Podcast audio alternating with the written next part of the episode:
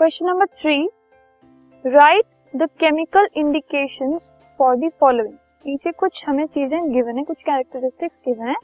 उनकी chemical indication क्या है? एक इक्वेशन में हम उसको कैसे इंडिकेट करते हैं, यह हमें बताना सबसे पहले a solution having water as solvent अगर कोई ऐसा सोल्यूशन है जिसमें वाटर एक सॉल्वेंट है सो so उसको हम ब्रैकेट में ए क्यू लिखकर इंडिकेट करते हैं।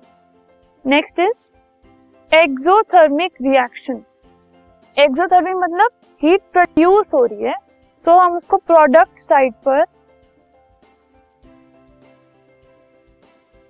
प्लस हीट लिखकर इंडिकेट करते हैं।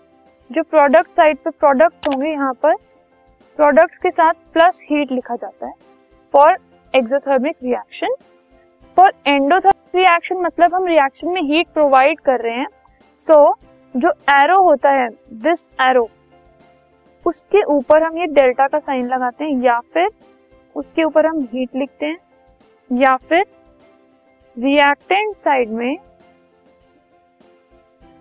प्लस हीट लिखा जाता है। इन तीनों में से कोई भी एक इंडिकेशन हम यूज़ कर सकते हैं एंडोथर्मिक रिएक्शन के लिए। This podcast is brought you by Hub Hopper Shiksha Abhiyan अगर आपको ये पॉडकास्ट पसंद आया तो प्लीज़ लाइक शेयर और सब्सक्राइब करें और वीडियो क्लासेस के लिए शिक्षा अभियान के यूट्यूब चैनल पर जाएँ।